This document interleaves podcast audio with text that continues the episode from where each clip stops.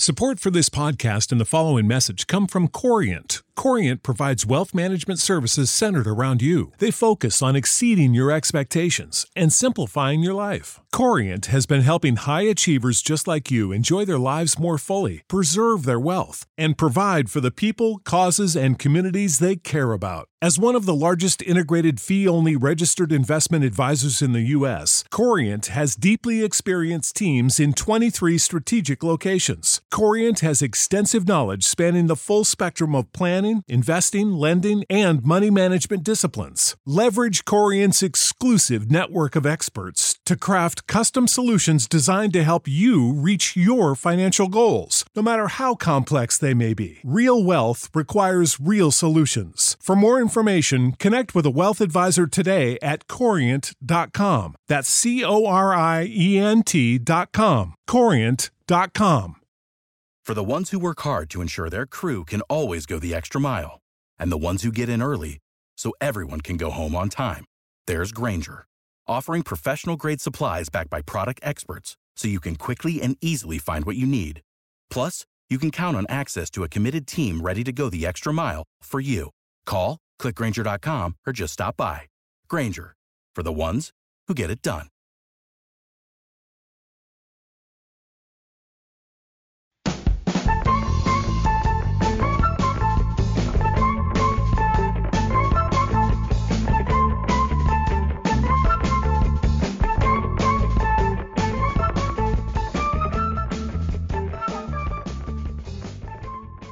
Hello, welcome to episode two of Cow Corner. Uh, the sun's setting here in the UK on a wonderful week of Test cricket. Me and Glenn are here to reflect on that. How are you doing, Glenn?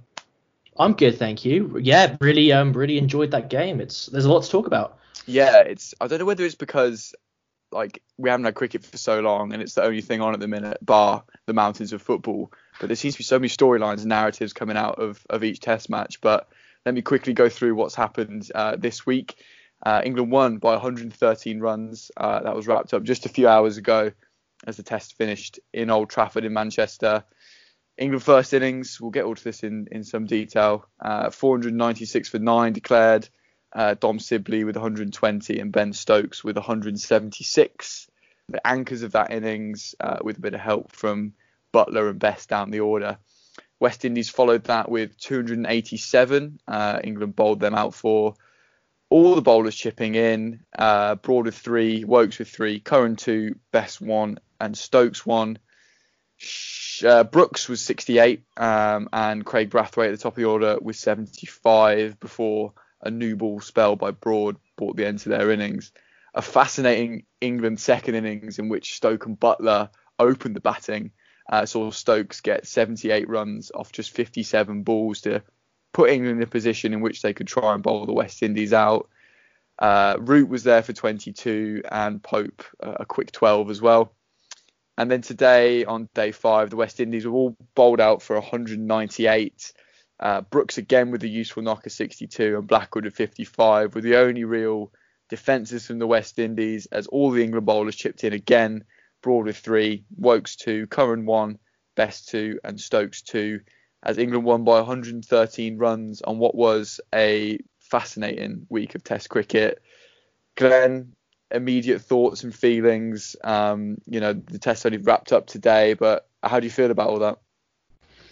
To be honest, Dan, I'm glad I'm not a selector because we have a real um, a real talented squad at the minute. You look at the bowling. Um, I think the players who came in really justified their selections. Woakes, I know Dan's got a few things to say about him. I was really impressed by his bowling. Um, I also want to um, point to our prediction at the end of the last podcast. I feel pretty vindicated. I think we were pretty much spot on. I think we advocated for Broad coming into the team. I think we said dropping him was a mistake. He swung the game, I think, at two different moments, um, both in the first and second West Indies innings. Uh, he showed that passion. Um, and, you know, with a new ball, um, that really um, really demolished the West Indies, especially in that first innings. Yes, the batting, my goodness. Do you do you think there's anyone uh, who has scored 120 in their opening uh, opening innings like Sibley and then hasn't hasn't batted in the second innings? I thought that was absolutely extraordinary. Last week we discussed you know these ongoing um, weaving plot lines. I think it would be a mistake to not mention um, Archer's mistake, I think, which foreshadowed um, the start of this test. And what I think is really impressive about England is that could have derailed the whole thing, right? We, you know, as a whole bowling, the whole bowling unit changed. Um, immediately, there's questions about the management, um, about why Archer was, you know, allowed to kind of do what he did, why they didn't travel as a group. But I think we should only spend two minutes on that because the thing to focus on is the batting, is the bowling, is the performance. Dan, just give me your thoughts on the on the Archer incident just before the test started. Such a fascinating start to that that first morning of the test on Thursday, wasn't it? Because it was all such a shock to everyone. Um, I saw a tweet that Archer was out of the team, presuming he wasn't in the hasn't been selected out of the 13, which took me to surprise. And obviously, I read into it and that he had breached, breached uh, biosecure protocols. Um, I think in general there's been no sympathy for him. Um, the ECB have quickly reprimanded him, fined him, no ban for the next game.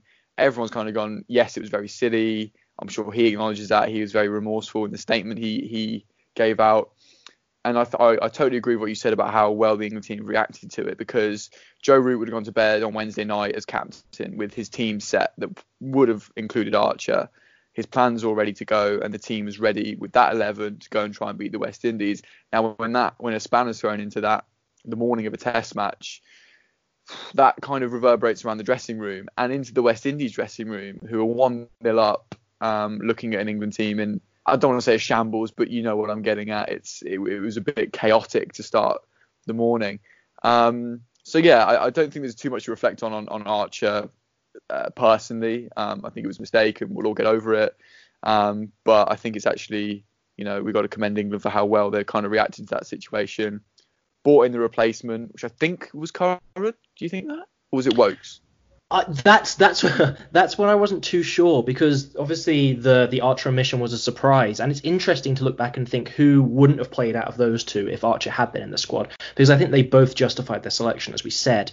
Probably Curran was the one to come in for Archer, I'd imagine. Woakes was really knocking on the door already, but then they both bowled really beautifully, and they really obviously it didn't work out for Woakes in terms of runs, but they I do feel more confident about our batting unit when we have when when we bat into eight and nine as opposed to a tail of you know four people.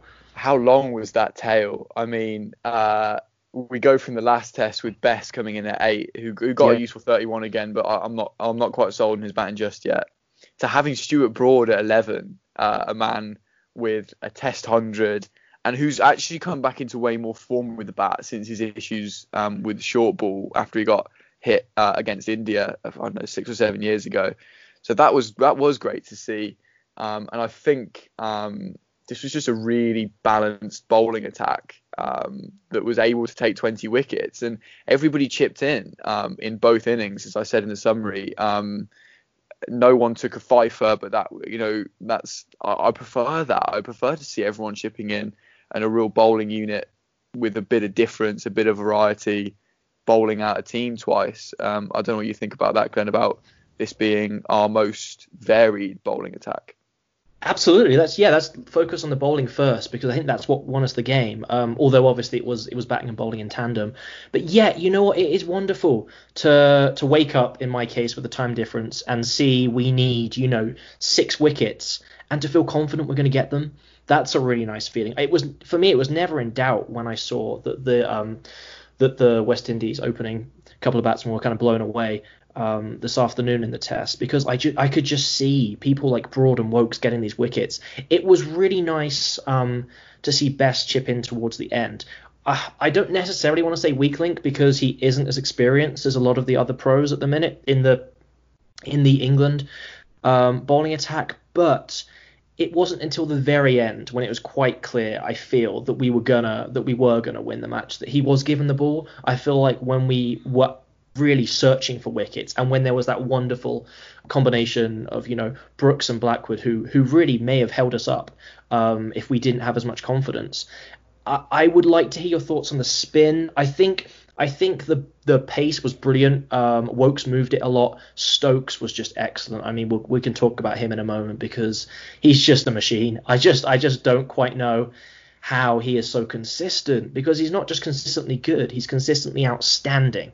He, he his 10 out of 10 is what we expect from him now, week in week out, which is just silly. Yeah, but looking at it, as you said, we spread the wickets out. I like Sam Curran. I think he gives us something different. You know, he releases it from slightly lower. He often comes um, over the wicket as a left-hander, so I think he offers a lot.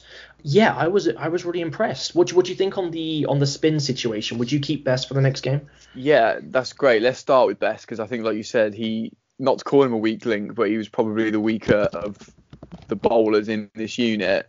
Such a fascinating one um, because I, th- I, do still think we had quite a big discussion about this in, in, in the first episode last week about his his position as number one spin in the UK, and I think he is at the minute.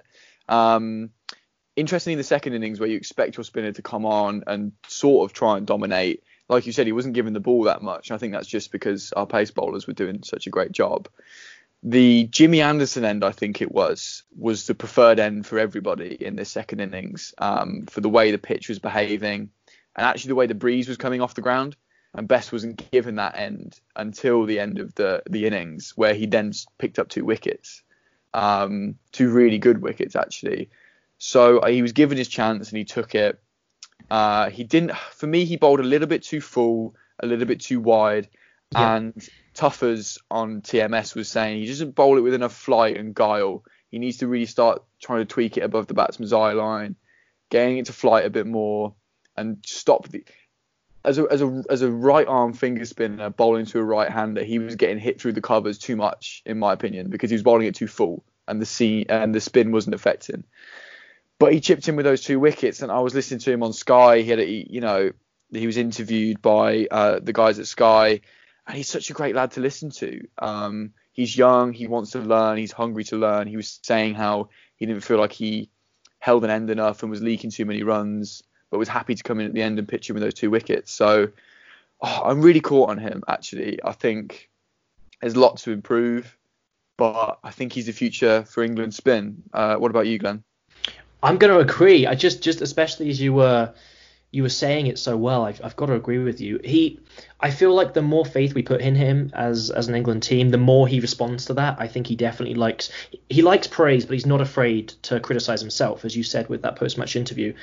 I, I you, you, mentioned earlier um, in the podcast that you weren't convinced by his batting, which I'm surprised by because I think he's as good a number 10 and he can bat higher up the order as I have seen, because that 31 was really useful. You know, he's going, he was, it was a, his strike rate was over 100. He really can come in and attack, and he can put a real tired bowling attack to the sword if he's coming in late and can flash consistently. Bowling wise, that's the thing. That's why he's in the team. I wonder if we have, you know, a fully fit Jack Leach for the sec for the third test starting on Friday. Do we bring in Leach? It would be it would it would feel harsh on Bess, but this this feels like a must-win game. It feels like a must-win series to really show how um, how how how much progress has been made by this England team. I feel like you do have to beat West Indies at home. I love West Indies and they're a great team, but this is the fixture. It's not on Australia. It's not you know even South Africa if they're in their if they're in peak form. It, it really is a team you've got to be beating at home. It's a tough one. I just don't see him as that strike bowler yet. Whereas Leach, I can see. I would just say give him the ball on a you know West Indies as you mentioned quite rightly batting fourth on a wearing pitch, you would expect your spinner to do a bit more. But that said, he did take important wickets um, towards the end of the innings. He did wrap it up well. And as you said, if he gets that flight right, because it felt like he was over flighting it or under, he was bowling too short or far too full, the, the few, few overs that I saw live. Um, if he just gets that medium ground right, where he can consistently hit a, a length where he does go above the batsman's eye line, Dan and I being, or we were, I guess, part-time spinners in our in our cricketing days, it's it's really interesting to look at the um, to look at the um, spin options for England right now. I just love Leach. I'm a massive fan of his, so I wouldn't feel bad if he. I would I would feel positive if if Bess stayed, but at the same time, if we're really looking to win that third test, do you turn to that little bit more of experience in the in the shape of Leach? I'm not sure. And then obviously we've still got Root, you know, knocking around bowling when he does, you know, pretty well. But I do think there's a case for that spinner because we discussed this in the last podcast, um, especially if people weren't listening um, first time round. We, we were arguing whether or not there's a case to not play an actual spinner as such and just stick with Root. I think there's a case for the spinner. You know what? Stick with Bess for that third one. Maybe just talking it out, I think he's batting well. He's positive. He's got a lot to learn in the game. If he plays a full test, if he plays, you know, a full series of three games, that will do so much for his confidence. That's kind of where I'm at at the minute. Yeah. Oh, I think that's where I'm at after literally after talking it out right now. um, it's you know I learned so much chatting to you, Glenn. But I, I think I agree uh, because Leach is a, a, little bit older, and let's I like Jack Leach. He's a club cricketer. Look at him. For goodness sake, he is not. This is no disrespect. He is not the man England are going to be investing their time in. Um, I think for the long term. So dropping Bess now, it might knock his confidence a bit. He's done nothing wrong. He's done nothing wrong come in with the bat, as you said a couple of times. About that, I think he's not a good. I don't. I wouldn't. I don't feel. I don't like him at eight. Uh, maybe a nine or a ten. Um, I think we need someone stronger at eight. Um, but yeah, he's done nothing wrong. He's sort of he's the spinner for the future. I think. So keep him going, and he'll keep learning. And that that interview I saw him on Sky, he just seems so hungry to learn. Um, so yeah, good. Let's stick with Bess. Uh, Leach would turn it away from the right hander that's been the problem, hasn't it? There's been so many right-handers for the West Indies, and then that's it. You would just you would just talked both of us into a really happy resolution down, and just, just at the end of your the end of your closing monologue we just had. But um, again, this goes this goes back to what we said earlier, which is I do not envy the selectors. There is a lot of really hard decisions in every position. I think it would be hard to drop any of this team. Um, I guess turn towards just just wrapping up on the um, on the pace bowling, did you have an uh, did you have one outstanding bowler Dan that really caught your eye, or do you think, as you said, it was a unit we all chipped in? Stuart Broad, Stuart Broad, Stuart Broad. um, why was he not picked for that first test? episode one for you know for more. Um, what a guy, man! What a bowler, and he you know, England bowling second after, you know, Sibley and Stokes had, had sent everybody to sleep for the first two days. He came in with his legs. Oh, we'll come to that. Um, his legs were pumping. He didn't. He didn't chip in early doors. Um, you know, the West Indies got to themselves to a hundred odd for two, and Broad hadn't come in.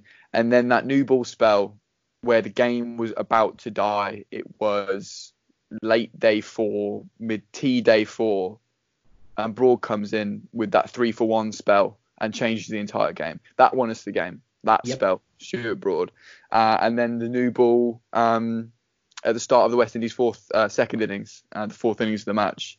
He started us on that way to bowl them out uh, and winning the match. So it's simple as that. And we'll, we'll come to Woakes um, in a minute, but um, you know I want to hear what you think about Stuart Broad his inclusion in this test, his non-inclusion in the last test, and what he offers as his England team, and what what he still can for years to come. I, I love him, and it's not just because um, there's a photo of me and him together when I was about 12 years old. Neither of us look much different, which is a shame. Uh, I'm a massive fan. Like he's got the passion, and you know, you know, I loved his um, his defense um, or his argument for a, for a place in the team at Hampshire. I loved that he was furious that he was dropped. That really showed that he's not going to go away quietly. And because if you honestly, if he had just been quiet. Um, and just you know taking it on the chin as a lot of commentators said he should have um, you know what? It just didn't. It wouldn't have shown the passion that he still has to be in an England shirt. He wants to be there as much as any of the younger members of the team. Um, I have never doubted that for a second. He bowled brilliantly. I agree. He changed the game with the spell with the new ball in the first innings. He just he's unplayable at times. When he you know he gets that glint in his eye. Um, a lot of commentators have different words for it. It's the the broad look along those lines, but basically when he's furious, he, he usually bowls very well. Uh, you know, he took out Brooks. Um, LBW when Brooks was really looking towards getting a big score, looking wonderful, which we'll get on to talk about. I was a massive fan of Brooks this test. Um, and then he tore through Blackwood and Dowrich, who really were um, that rear guard, I guess, for the West Indies batting. They were looking to score, and he just took them out. So yeah, big fan of Broad, bowled wonderfully. Keep him in for uh, injury, obviously injury um, accounting for his fitness. I think he's got to come in and stay, keep his keep his place in the third test. I don't think you can ever drop him now unless he's injured. I think if he's fit, you have to play him. Um, it's these game-changing spells he can produce. It's that, yeah, like you said, each each commentator seems to have a different um, phrase for that moment where Broad is just on one, basically. Maybe that's mine for it. He's just on one right now. He sort of glazes over and he's just in an absolute zone where you know he's going to get two or three quick ones and change the game. It, you know, it was day four. we had a day lost to rain, and it was end of day 240 for four. We chipped and chipped away, and nothing had happened. And then he just he he put us in a position in which we could go out and bat and set the total that we did. Um, and then having him come in at number 11 from a team balance point of view, you know, he's he's kind of useful with the bat again, which is nice to see. Um, so yeah, he he was fantastic, and let's just never drop him again. And we're sorry, Stuart. Um, you know, on behalf of the ECB, um, we're very sorry. Um, but they all worked in tandem, and, and let's come to, to Chris Woakes, the wizard, the wizard from Birmingham. Fortunately, he's an Aston Villa fan, but otherwise, I am a huge fan of Chris Woakes, And before we we started recording, we were chatting about how sort of underrated is and underappreciated is. Yeah, he um he just looks great whenever he comes into the team. People just forget about him. It's just I've I've not known a cricketer quite like it because he performs. Um, he he bowls wonderfully, especially as you know this classic idea of an English bowler, I guess you could say, who who moves the ball a little bit, nips it around, hitting those mid 80s. Um, he always looks a threat. His batting, um, we'll talk about the team's batting after this, but his batting obviously didn't didn't happen. Um, he got a golden duck, but I don't think that mattered, um, especially at that point in the match, which is which is a great thing that it doesn't matter. And yet, when you look at his figures, like they're just really, really um really impressive. You know, he bowled 21 overs, um, 10 maidens. Um, he went. He had an economy of two in the first West Indies innings, and he picked up three wickets. So not only is he taking wickets, he's keeping an end tied down, which Dan and I love. We love our oh, economic love a tight down end. um, and then second innings again, he um, actually well Stokes was slightly tighter, but he had an economy of um, 2.12. Um, which was the second best in the team in the second uh, West Indies innings. And again, he took another couple of wickets, very handy wickets, um, when they were needed. And he just looked really up for it. Um, it would be such a shame, but it, do you think, Dan, that there's going to be this classic Woakes moment where he performs well, but he's outshone by Stokes, so he isn't the man of the match, and then he gets quietly dropped for the next game because Anderson, etc., which we'll talk about later, have to come in, and it'll be just another chapter of Woakes playing well, doing his best, and it isn't quite the right, you know, right time for him. It feels like, which is silly because we're both fans of his. Yeah, I think that's ultimately going to happen, and I, would love to know. I'll, I might look at this afterward, and we'll come back next week with it. How many tests he's been able to play in a row? How many he's been able to string together? Because, like you said, he will he will get replaced for your Anderson, your Broads, your Archer, your Woods, um, and he always performs, and he averages something daft like 20 in England. I hit uh, uh, away from home, his test figures aren't as great, and they're they're often quick to bring that up on Sky. Uh, but in the UK, he's absolutely lethal, and he's just. I made this comparison to my mate earlier. Um, I want to know if if you agree with it. Uh, tennis. I'm going to move to tennis. Unfortunately, I'm sorry everybody, but you've got your Federer, Nadal, Djokovic, Chuck Murray in there as your top four. Uh, this elite level of tennis, and if you're anywhere in that top ten, you don't really get a look in, but you're very good at tennis still. But because these four amazing players have all come at the same time, your chance of a Grand Slam isn't there. Woakes has come in the era of Anderson and Broad um, and hasn't been able to sort of muscle his way in as a third seamer, and so is in and out of the team so much, but will always perform. He will always perform, and he got his hundredth wicket in this match, and he's he's quicker to a thousand Test runs and hundred wickets than Stokes, Botham, and Sobers, the greatest all-rounder names in modern cricket. So I, I, I don't know what's happening with him. Do you know what I mean? I just don't I don't know where he's going like where his career span is going to be. Is he there to take over from Anderson when he retires? Is he going to be him and Broad? I, I just don't know. There isn't an easy answer here, and the, another problem is he's he's 31. So he's it's not as if he's in his mid 20s pushing for a place in the side. I feel really bad for him. He's been doing this for years and no one's yeah. really noticed, right? Uh, so yeah, I think he is unfortunate, as you said, to really be part of this team that has had so many iconic players. And the number one iconic player of, at the minute is, is, of course Stokes. And then even before then, you, you know, we've had our Flintoffs in the bowling department. We've had Anderson Broad. It's been really hard um, for him to to break into that. And I just hope that we stick with him for the next game and that he is given an extended run. I think you're absolutely spot on. I would love to see how many his the longest unbroken run in the team because it can't be very many tests in a row. He's just in and out. And isn't it isn't it exceptional how when he comes in, it's not as if he's been it doesn't feel like he's been out of the team. It feels like he's been part of it for months. And then he's out again. So yeah, it's unfortunate for him. We will uh, on Cow Corner, we're going to advocate for him week in week out. Yeah, can we make this a Chris Woakes like Stan account? Can we can we just be all about Chris Woakes, just tracking him, whatever what he's doing, if he's in or out of the team? Yeah, let's have a Woakes corner. Um, it's such a shame, and, and yeah, I think you know he's a genuine all rounder, and he's trying to compete against Ben Stokes. Um, should we come on to Ben Stokes? Should we have a little chat about him, or are we out of superlatives and should we just say he's extraordinary? You said it earlier, actually. I think it was spot on. He's hitting 10 out of 10 every test, and we expect that, and he does it. Yes, I think um, let's have a quick assessment of the England batting unit before I yeah. guess move on to the West Indies. Um, Stokes is part of that. So Sibley, he's the, he's I feel like oh. he's the oh. man at the moment. What a test innings! It was it just was, wonderful.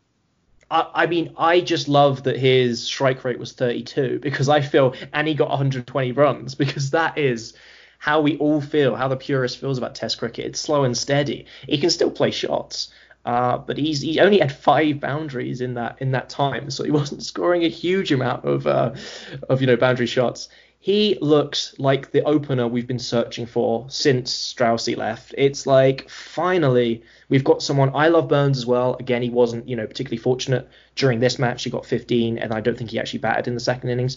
But Burns I like a lot as well. I've liked him for a little while. And Sibley has just come in, and the, the same way we're asking a bowler to tie down an end, he is just plodding away. He's tying down an end while he's batting. It's wonderful to see, and it, it comes in excellent contrast to the Stokes innings, which is fiery. It's all action. But at the same time, I think probably everyone watching the game thought that Sibley's 120 was just as important as Stokes' 176. And in tandem, I mean, that is just exceptional. And it's so exciting for English cricket. It was so, yeah, I, I couldn't agree more. It was, we're purists of the game, I like to think. um, I love that sort of stuff. And I was watching it with my flatmate who's into the cricket. He, he really likes it, but is struggling with this sort of. It was it was it was two really attritional days of cricket um, I think it was genuinely hard to score in. Um, the West Indies didn't bowl well by any means. Shannon Gabriel came out uh, like a, and his radar was broken, but there were tricky conditions to bat in, which is why it was so slow. And like you said, it's we've been calling out for it for so long. The last thing I want now is people to start badgering him about his strike rate because you know uh, he made 120. The last thing I want is Keaton Jennings prodding around for 20 and then nicking off. I want Dom Sibley in batting for two days and just getting the runs that we need. And this test was, I said it was won by broad spell after tea, and it probably was, but runs on the board, runs on the board, runs on the board. That first innings, get those runs on the board, and you can dictate the match from there. And that's exactly what we did. And it might have felt a bit slow, and it might have been a bit ugly on the eye at times and a bit boring. But what Stokes and Sibley did was set the match up for us to win it. Simple as that. And we haven't had an opener that can do that for, for a long time. Stokes, we, can, we we know what he can do, and this was a slow innings on on his part as well. You know, lasting 300 balls is a lot for him. Um, you know that kind of concentration, and he sped it up after he got past the, the 100 mark. Um, but it was great to watch, and you know it might have been a bit boring, but it, it won us the match. I think we batted West Indies out of winning the game in our first innings. I mean, if we're getting near 500 and declaring, not only is that a confidence boost to our own batsmen and our own team, we've exhausted the West Indies bowlers, we've exhausted the all rounders. They've been out there for a long time. And across the board, it just looked really tidy. One thing I like to come to Buttler, Jos Buttler is someone we discussed in the first episode. He didn't quite get his big score. He did his classic Josh, got his 40. And then unfortunately, moving to the second innings, um, it was absolutely wonderful to see Stokes and Buttler coming out for a test match. I mean, that is. I, I was so excited. I've never been that excited in my life. I don't think when they when when they walked out and they're yeah. like England have sent out Stokes and Buttler to open. yes, please give me that content. Obviously, that was there because day three was washed out and they were trying to force a result. And I think you know hats off to them. They, they did an unbelievable job in that third innings. But yeah, how exciting was that? Unfortunately, Buttler dragged on and I kind of saw it coming a little bit. I agree because it's just it's like many sports when you're in form things are easier. And when Stokes and Buttler walked out on paper, you would think either of them would do just as well opening in a in a in a test, you know, getting really quick runs. But something just told us, I think, just subtly that Stokes was going to get there, bat the runs, knock West Indies really hard um, in that second innings, whereas Buttler. I hoped he was going to do well, and then I just same as you. I wasn't surprised. He, Very unlucky dismissal. Like it's obviously yeah. down as bowled Roach, but he was swinging way outside off, uh, cut onto his own stumps. And you know, a quick fire 50 would have just put everyone's minds at rest because a 40 and a 50, he's averaging 45. There you go. That's what you want from your number seven. Obviously, opening in this context, but it was disappointing. He, his keeping was very tidy. He took that excellent catch in the West Indies second innings that turned the game around. So I liked his keeping. I think he's pushed that up a notch. So I want to keep him around. I think 40's good. I think he's unlucky. You know, it was really was a roulette coming out to open um, and just attack.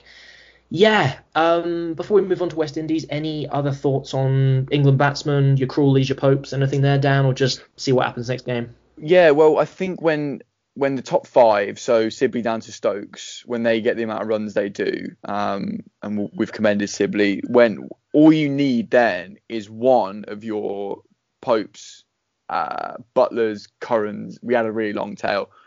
Two of those other five uh, six bats if you include Broad, just to get a little knock. And we did. Uh, Buttler's 40 didn't look great, but it was very useful. And Bess's 31 dragged us to that 450 plus mark.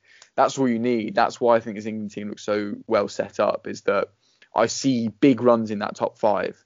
I can see one of them going big, and then you just need two or one of that lower order to chip in as well. So I think it's a balanced batting lineup. Um, my one concern is that it's a touch one paced uh, Sibley and Burns. Crawley, we've not seen we've seen a couple mature innings from him. He struggled this match. Uh, second innings, he was having a hack as the rest of the team was. Um, and first innings, a really silly golden duck actually. That was quite a poor dismissal. Um, just sort of prodding at one to leg slip that he knew was there, um, and gave Chase another wicket. We'll come on to him because I, I really like Roston Chase. So yeah, I think it's a balance. I think it's a great looking batting lineup, and there's big runs in there, which excites me. Yeah, I'm going to agree, and I'm very looking forward already to our end of the show squad prediction because that we're going to have to set aside Good a couple more minutes than usual. Good luck with that. Should we move on to the West Indies? Yeah, let's see how they got on it. this week. Let's start with their let's start with their bowling because that was the first thing we got to see. Holder won the toss and decided to bowl, which made sense looking at the day, right? Looking at the conditions and looking at what they wanted to do, perhaps in hindsight. Uh, he might have changed that. Tosses are a bit boring to talk about. So let's move on to their bowling. They started so recklessly. Gabriel, poor Shannon Gabriel. Don't know how old he is, but he looks stiff as a board out there. He was cold day in Manchester.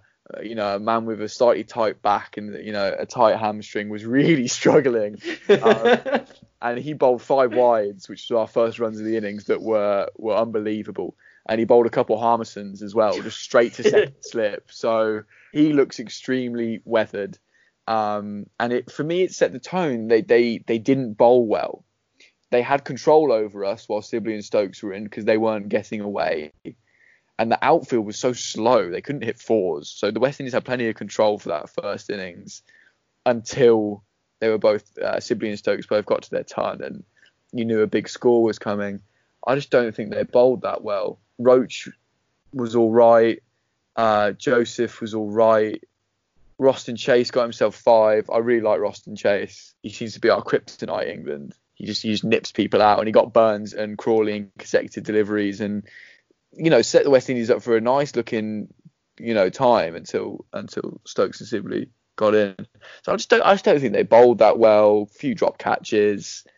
Uh, yeah, I kind of expected this maybe. I think we, as you know, because we predicted that England would win, not for West Indies' fault because they played so well, but I actually think a lot, you know, they didn't help themselves out this Test match. I'm going to agree, and I think the depth of the squad, um, you can really attribute this to, you know, West Indies not changing whereas England had wholesale change, and that showed. You mentioned uh, Gabriel looking like Poor it Shannon. did. It it done a, it slipped the disc or something in training because he uh he was looking pretty uh pretty rough trundling in, and he is an excellent bowler, and I really like him, and he was so exciting in that first test. and so dangerous. And then suddenly he's bowled two innings, got zero zero wickets in the in the match, he's been hit around. Uh, Roach, I liked. His economy was 1.7 in the first innings, which is really impressive bowling, especially bowling 33 overs. That's a lot for a for a pace bowler. Chase, you were quite right to point him out. He got a fifer, which I loved. He bowled 44 overs, so two T20 innings, way over that in a in a in a match is a lot, and that was just the first innings. He there was, I think, they were just tired. That is what you got to put it down to. You know, the conditions suited more like the English style of bowling more. I think it, it, suited nipping around in those mid 80s as opposed to all and out pace, which the West Indies are so good at. And I think Chase getting the most wickets out of any bowler really spoke to that. Roach obviously came in with a couple in the England second innings, but when you're looking at these economies, I know they were hitting um, for a reason. England is hard to judge, but just for a Test match, Roach economy of six, Gabriel six, Holder eight, and Joseph seven. I mean, that is that's rough reading for any for any team in any test match. That's really unfortunate. So yeah, it was disappointing. It wasn't the West Indies we saw in the first test, um, especially in terms of bowling. And I think we've got to put that down to rotation for England and a lack of for the West Indies because they struggled. Yeah, this this match coming so close to the game in Southampton, it, it's tough for a touring team, and like you said, a touring team with not that much depth in the bowling attack by the look of it. Uh, Ian Bishop was on Sky saying there's a few guys that can come in, but they're really inexperienced, and it, it would be it would have made no sense to throw them in into a game in England where you're one 0 up, and perhaps even less sense for the next game in which they're now one one, needing to win to um, win the series and retain the Wisden Trophy.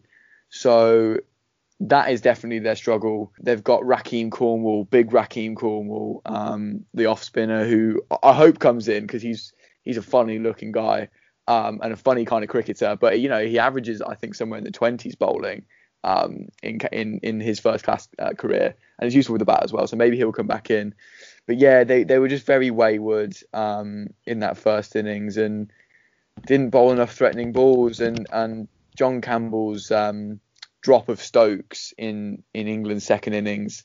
A really easy catch. Um, could have had Stokes out for, I think it was 20 or maybe 40. I can't remember now, but either way, that would have really change the complexion of of how many runs West Indies could have chased, maybe, um, and saw the whole mood of the team when you drop a catch like that and you see Ben Stokes go and tonk it around for another 30. Um, so yeah, they were sloppy. They looked a little bit flat in the field, and those first innings runs meant, as you said, they couldn't win the game from there. Um, yeah, I'm I'm going to agree. And do you think? it was the wrong decision then, Dan, to to have a bowl first? Easy to say in hindsight, um, because it was an, it was a really cloudy, dark day. Both first two days were, but there was very little lateral movement of the ball for anybody. So you know the ball wasn't swinging. It was a pretty flat deck. Um, didn't offer much spin. Um, when the ball got soft, sort of after 60, 70 overs, it really wasn't doing much. You know, it looked really hard work. And England bowled really, really well to get those 20 wickets. They went through phases of bowling exclusive bouncers, and they obviously had a few tactics that I don't think the West Indies had. And that's why England took 20 and the West Indies only took 13 wickets, was it? It wasn't um, many, absolutely. Um, we were four, we were four and nine on, on our declaration. So, yeah, they, they, they were pretty flat. They didn't seem to have a plan B when the ball wasn't doing much. Yeah, variation is the issue there. Uh, and then, yeah, as you said, I really hope Cornwall comes in. I think he's a really exciting cricketer. Although that does beg the question with obviously you can't drop Chase, him bowling and batting so well. Are they going to play two spinners? Is that two yeah. frontline spinners? Yeah, I think they will. I think Chase is just more of a batsman anyway. Coming in at five, he's their Stokes, if you will. You you can play Chase as just a batsman, and you could, you definitely get him to turn his arm over because he just has a knack of getting wickets. Um, if we come on to the batting, we we spoke last week about how before this series, there was a lot of chat about how fragile this this this this batting lineup is, and we just didn't see that in the first test. I think we're all kind of taken aback by that, but we really saw it in this test. Um, we saw the quick collapse at the start. We saw a quick collapse in the middle, and that shows that all around they're just not they're not quite there. John Campbell, the opener, looks so organised at the crease. He looks really like a, a good player, but made just 12 and four. Brathwaite looked nice in the first innings with 75. Um, he's sort of a bit of a Sibley player. He can he can hang around for a while. And then you look at uh, Dowrich, the wicket keeper. Uh, he made uh, he had he bagged a pair actually, uh, two ducks, and you just see, you know, sections of the West Indies batting lineup that will collapse uh, if Broad's on a spell or if Woakes is on a spell or if the new ball's doing something. And we saw that in this innings, uh, in this match rather. And they were in a great position. They were two 240 for four. If they'd batted out the rest of that day, this, this match would have been drawn. But but they collapsed, and that was the beginning of the end. I've got to agree with you. I think word for word there. Campbell, you described him so well. He's a tidy player. He looks like he knows what he's doing. He looks confident in the crease, and then he's out. Um, yeah, reminding me of Denly a little bit there. Yeah. Um, in that in that sense, frustrating because I really like him as a cricketer. Uh, my standout batsman for the West Indies was Brooks, who got two scores of over 60. He was the, the linchpin of both um, innings. He held it together with some useful runs from Chase, especially in the first innings, and he looked classy. I really liked his stroke play. Some clever drives were really smooth on the eye. Uh, he was he was my standout player, and as you said before, it was like bits and pieces. No one got a century, no one got a ton, which I think is the biggest issue because England in the first innings we had two centurions. If the West Indies had just had one, as you said, if they had one more partnership, if Brooks had pushed to 100, uh, if Chase had got you know in the 80s instead of 51, we'd be looking at a drawn game, losing a day to rain. But they couldn't quite do it, and there was some naive stroke play. There were some unfortunate shots. But again, you've got to look to England's bowling and say we earned those wickets. Not a huge amount of them were thrown away. A couple of loose shots, but the same amount I would say as England had when we were batting. So I would say it's more a reflection of England's bowling than than shortfalls in the in the West Indies batting. But it is frustrating because from the position losing a day to rain and you know trying to win this series, which would be fantastic for the West Indies as a you know cricket playing team internationally beating England away from home would be huge. It's frustrating they couldn't eke out they couldn't eke out a draw. I almost you know wanted them to to really make that third test. It's already you know beautifully set, but to really put the pressure on England to have to win that third test. It was a shame that West Indies couldn't get a draw, and I think it goes down to tired bowling, uh, lack of rotation. And just not enough consistency in that in that batting lineup. It was it was almost scores. It was the 60s and 70s without that ton those starts are so frustrating if you're a West Indies fan. Um, Brooks especially, Carlos Brathwaite on on TMS um, noted in both of his innings once he passed 50, his strike rate really collapsed and he sort of went into his shell, struggled against the short ball bowling that was targeted at him and couldn't then go on. And I think the main issue why they why they lost uh, lost this test is as you said, there were starts from places. It needed one person to back it up in the first innings, Brooks 68 and Chase 51 shared a lovely partnership, but then Blackwood zero off 12 balls, Dowrich zero off 11 balls, Holder two off 19 balls. There's your collapse, and there's your quick all out. In the second innings, that great partnership between Brooks and Blackwood. This time, not supported by Dowrich in next, Holder in with a 35, didn't hang around too long and Chase with six. You know, they need that one extra partnership, and that's all they needed. The, all they needed to do was draw this test, and they retain the Wisden Trophy. Um, even if they lost the last test one-one, they'll take it back with them, and it's it, it, would have been great for them. And they were just missing one more partnership, and I just oh, I'd be so frustrated if I was the West Indies fan to see where they were. T on day four, 240 for four you know, be boring, block it out, and see that draw out, and you're going away with with the series retained or won. Um, that's I say that's all they needed to do. Um, there was some very good England bowling, um, like you said, they, they, didn't give their wickets away. There was some good England bowling, but I was surprised to see this batting collapse after the first test, and it's kind of what people were saying before the first test that would happen to the West Indies, and we've seen that. Yeah, it's a shame. And I, I think it's fair to say that when the mini collapse happened and they lost a couple in that second innings in the middle when they lost the Dowrich and Chase cheaply, um, no one really had the confidence, whether it was in the commentary team, was watching on Sky, or whether it was TMS, was dipping in and out of it. No one felt like the West Indies were going to bat out 20 overs, even with maybe six or seven down there was zero confidence, which I thought was strange because yes, it's a, they're, they're, long evening sessions. Don't get me wrong, 20 overs is a lot of time to bat out as a lower order batsman, but it just felt like there was an implication that England had already won, which I didn't really like because it was, I mean, it was justified. I mean, that's probably why, because they couldn't. But it just felt like, oh, we only need another three, another two, another one. Zero chance of the West Indies actually, you know, like a Roach or a Joseph. Joseph just came out and they were like, oh, this this could be the person that gets his head down. He could actually just not hit it wildly. Absolutely slap Stokes to Bess at um, Gully. Dreadful shot. Um, and then you're not going to get anything from Gabriel, who has a test average of 4.4. Um, oh, so he's rough. and he's played he's batted a lot of innings. It Proper was a really a rough stat. Yeah, I really felt for tail end Shannon. Yeah, so yeah, what could have been is probably the way we can summarize the West Indies batting and their bowling to an extent. It's like not bad, not disastrous, but not enough to win a game away from home. Yeah, I, I, I want to bring up that point you mentioned actually of giving England the game. It, that's what I got, and like I said, I was dipping in of both TMS and Sky, the coverage in the UK, and uh, obviously we got we got them four down pretty quickly, and even then I was like, right, sorted, um, we'll, we'll be fine. Um, and then that partnership of 100 comes together, and even at five down, once once Stokes nipped out, uh, was it Brooks anyway? Once once Stokes Blackwood. broke that partnership with Blackwood, once yeah. Stoke broke that partnership, eh, the the coverage was back to right. This is just a formality now, and I thought, hold on, uh, you've got Jason Holder coming in at eight with a double with a test double hundred. Let's let's let's not get ahead of ourselves. And even when yep. Pope took that stunning catch um, to win us the test, there was a sense of yes, there we go, done.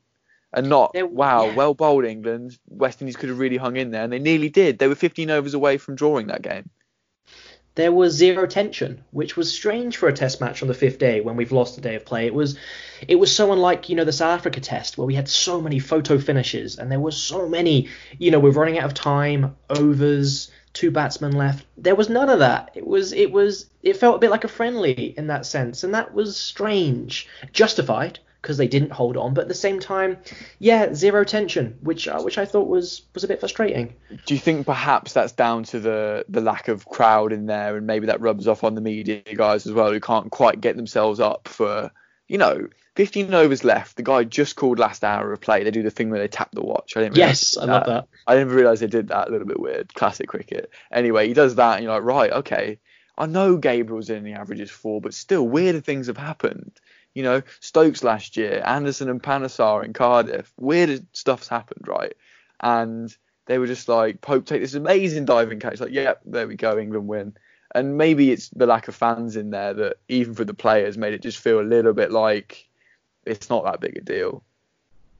I couldn't agree more. And I think just while we're on the crowd subject, I think A, it's amazing how we've managed to have two really, really competitive, close to an extent, really close um, tests without a crowd. I think that is that's really showed the passion of the players. I think the players have really stepped up on both teams to really make it feel like a real in-person test in, in many ways. But that's the shortfall, and that really makes me worry. I was having a chat to a friend this morning about this. That really makes me worry about T20 you know, with no fans.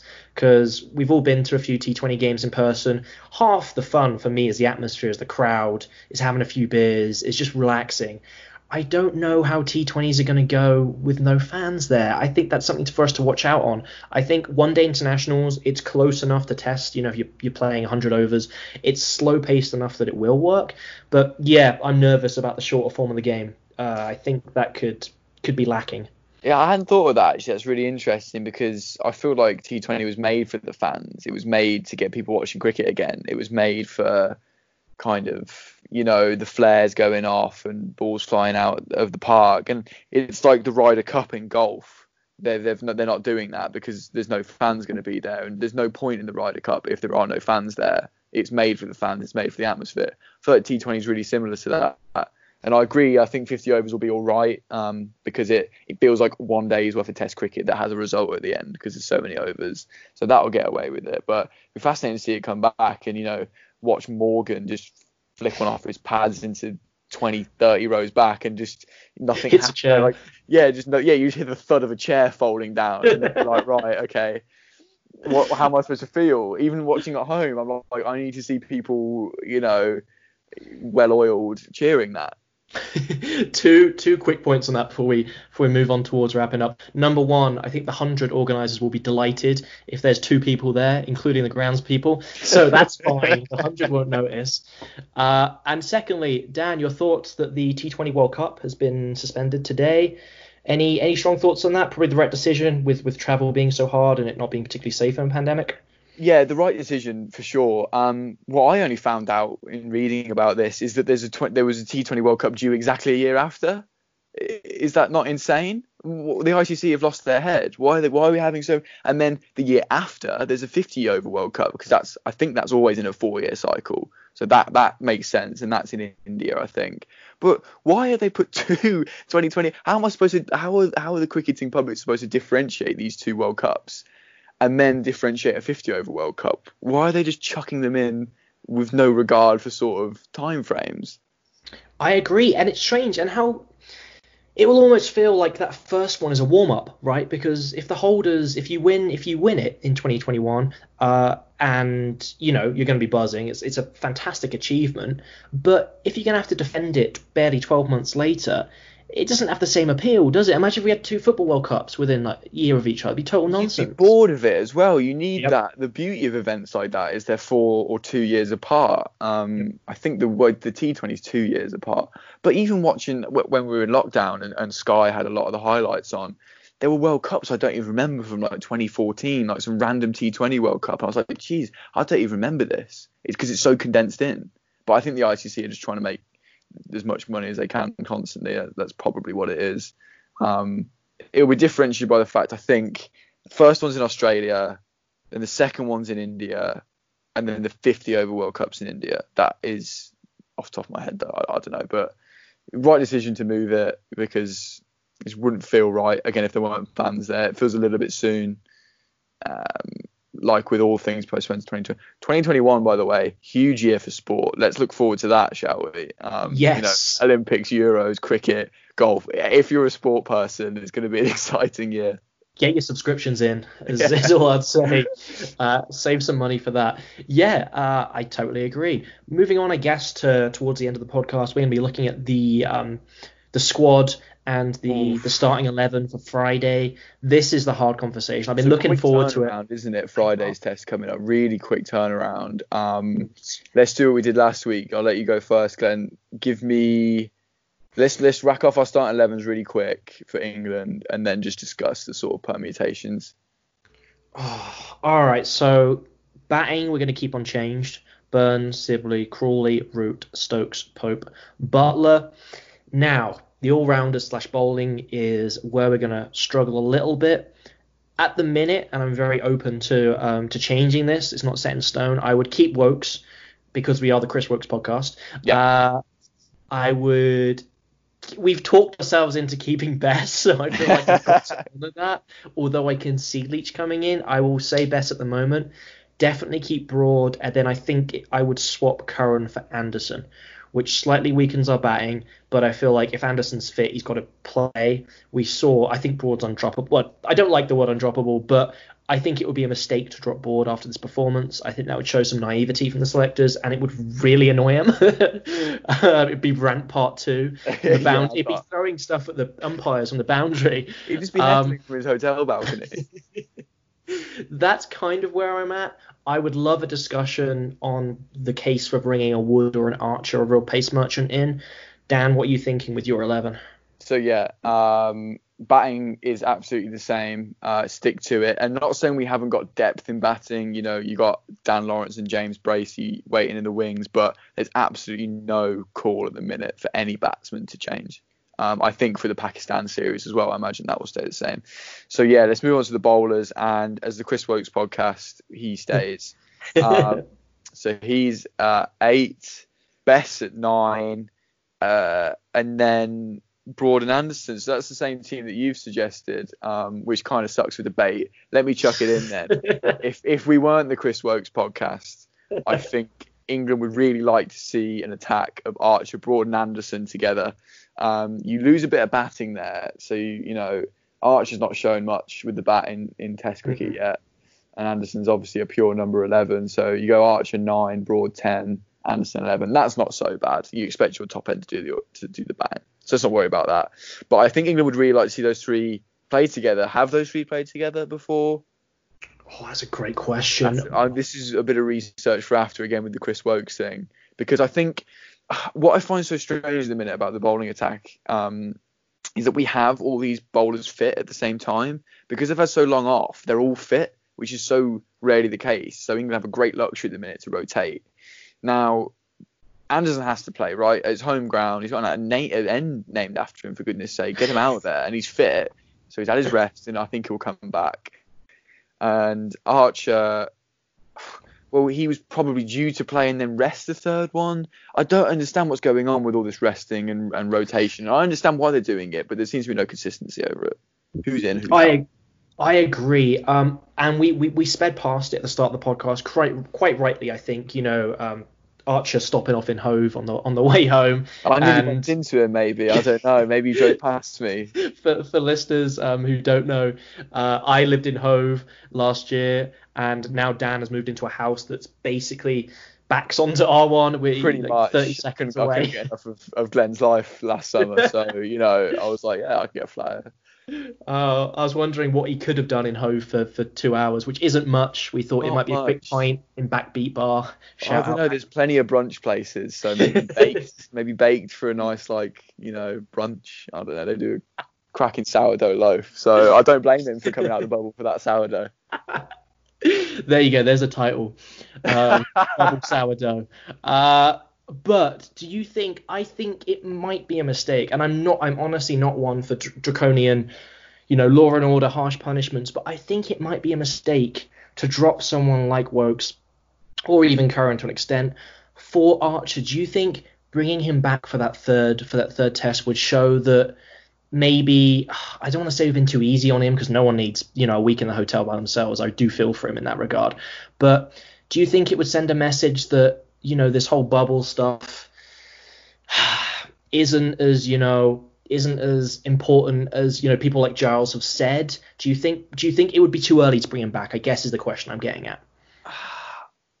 I think it would be. I'm surprised, the fact that they have announced his punishment as a fine and no ban suggests that he's going to definitely be in this third test. Yep. Because if they wanted to ban him, they would have. They'd have sent him home and he'd have come back for the Pakistan series.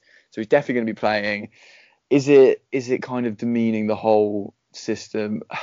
No, I think he's been fined. Everyone's given him stick for it. The West Indies are, are content with the, the, the safety measures, and everyone's just going to move on from it. I think is what they want to do. Um, as for dropping Curran and Woakes, um, Archer and Anderson coming in, I think poor guys, they're kind of used to it. They're kind of ready for it.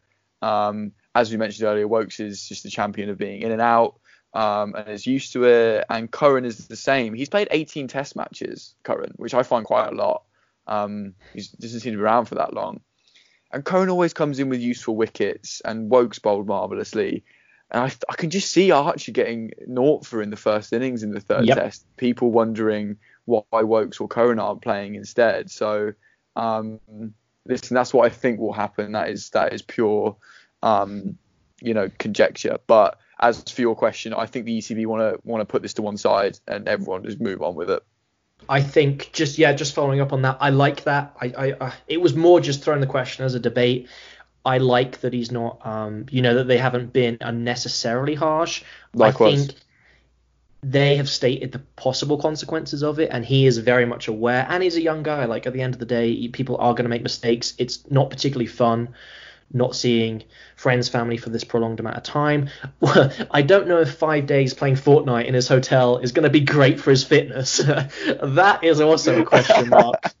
As he's been on an enforced lockdown for a If week. you watched him on Twitch, I tuned in once. He played like Call of Duty, and he was on with I think Saqib Mahmood, and they they were quite fun actually. Um, but yeah, I think a little bit of bowling and a lot of uh, they've got an F1 simulator in the bubble as well, so maybe a bit of that as well. I don't know if that's his thing. Um, yeah, okay, so we are, even after our debate, we are basically on the same page They're down. We've said the same starting 11s, Mhm. pretty much independent of each other, and we would keep Woakes and we would pretty much just bring in Anderson for Curran. That seems to be the the sense there. But West probably Indies going to play Archer, and I think we'll lose our beloved Chris for this one. Yep. Um, we can be it can be the Chris Woakes Memorial podcast next Oh week. yeah, next week we'll just talk about him and just ignore the match. Uh, West Indies, I'm going to be honest, I don't know their wider squad well enough to have a really informed opinion on this. I would love to see Cornwall, who I have seen play a couple of times. He is a, he is quality bowler. He'll offer something different in that attack. I would bring him in if if it was um, a straight swap, him and someone. Who would you be who would you be letting having a rest there? It's it's got to be Shannon because I just don't think his body can take a third test. I think, he might they'll, snap. they'll have to they'll have to wheel him out on on some on a, on a wheelbarrow or something. I think so. I think get Rahkeem in there. He offers something really different with the ball, and he's, he obviously bats uh, a lot better than Gabriel. So I, I there's no way Gabriel's going to be fit. Um, they might bring in a young fast bowler that we we're not aware of. I think I'm the same. I'm I'm not sort of um, privy to the the West Indies depth of their squad, um, unfortunately. But the changes I think will only come from the the bowling attack for them as well. Uh, even though Campbell and Shai Hope have looked really quite poor, um, I think they might probably stick with them for one more test. Um, and yeah, give wrap Shannon Gabriel up in bubble wrap and let him enjoy a week off, and he can go back to to the Caribbean uh, Yes. soon and just sort of rest his, his aching bones, I guess.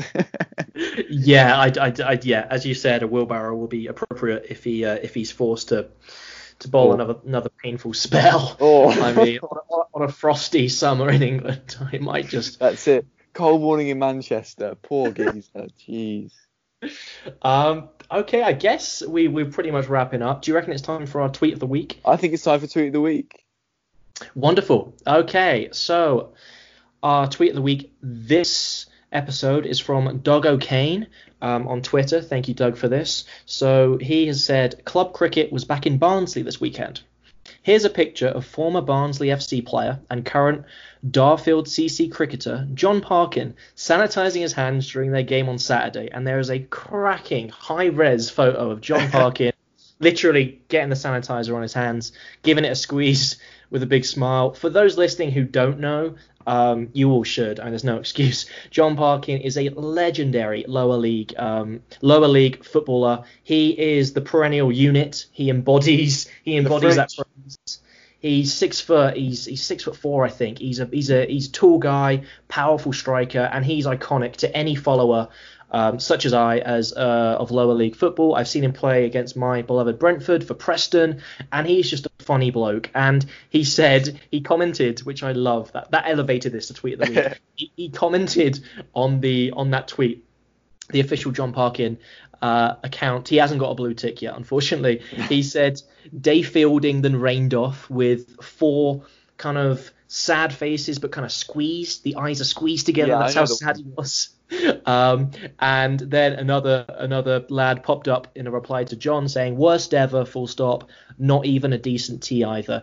And I mean, rain and a poor spread. That is What's just the criminal. point? I mean, what's the point at that level of cricket then? You know, you, you're really going to hang your boots up after after a couple of days like that. What do you reckon he is, John Parkin? Do you reckon he's a he's sort of a number four batsman, might turn his arm over, or wicket keeper even? Well, thankfully for us, Dan, I'm so glad you asked this. We did say this in the prep for this podcast. no but way. Ash- Ashley sounds so Porter. bland. I have no idea about this. Ashley Porter commented on this thread and said he looks like he gives it a good thump and a look on Play Cricket, which I guess is a website for lower for for, for Club cricket and cricketers, yeah. stats. Um, it supports that. Apparently, 30, 322 of the 437 runs he scored on Play Cricket are boundaries, 76%. Uh, Yeah. So he is, I think it's fair to say, a big hitter. Hmm. I imagine he comes in about six and just has an absolute heave over cow corner. Of course. Um, so he? he really is. We can be the um, the Chris Woakes and John Parkin uh, appreciation podcast. Well, you know, I mean, I reckon he filled. He just stands at slip, even when a slip is not necessary. He will Yes, park himself at first slip and just chat nonsense to the batsman and the wicket keeper, and then go home. Um, every and... every team has a big lad who stands at first or second slip. You know, it could be you could be defending a lead of, of eight in an over to win the game, and you'll still get them. Just we need a slip, lads. We need a slip. It's doing all sorts out there. I mean, if someone had sent me that picture of John Parkin sanitizing his hands in a cricket field in like January, I'd have I'd have thought they'd lost the plot, but here we are. it's sanitization with a big smile. It's just he's so chuffed about. It. It's like he's been sponsored by this this hand sanitizer. He's like, oh, look at me, look at this great product here. God, it's great to have club cricket back though, isn't it? Um, and I wonder how uh, Mike Atherton's friend Hugh Jardon got on this week. They didn't. There was no mention of him on on the Sky coverage. Lovely. Oh. Well, on the note of Hugh Jardine and uh, John Parkin, uh, thanks very much, Gary. I really enjoyed that. It's been another great week, and, and we're back at it on Friday with the cricket.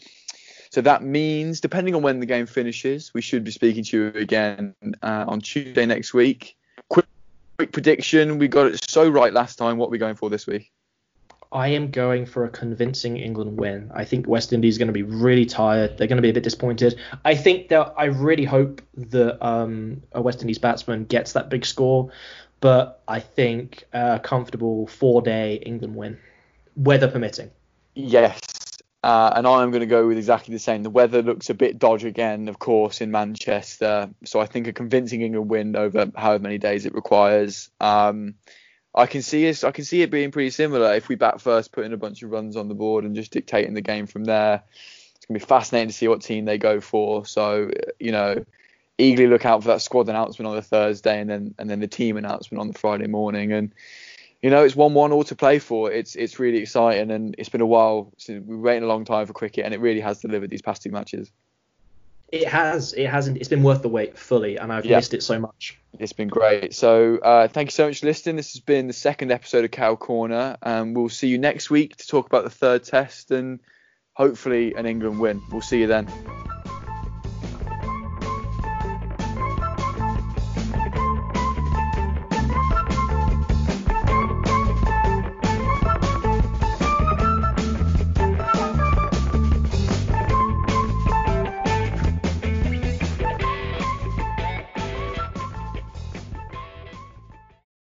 For the ones who work hard to ensure their crew can always go the extra mile, and the ones who get in early so everyone can go home on time, there's Grainger, offering professional grade supplies backed by product experts so you can quickly and easily find what you need. Plus, you can count on access to a committed team ready to go the extra mile for you. Call, clickgrainger.com, or just stop by. Grainger, for the ones who get it done.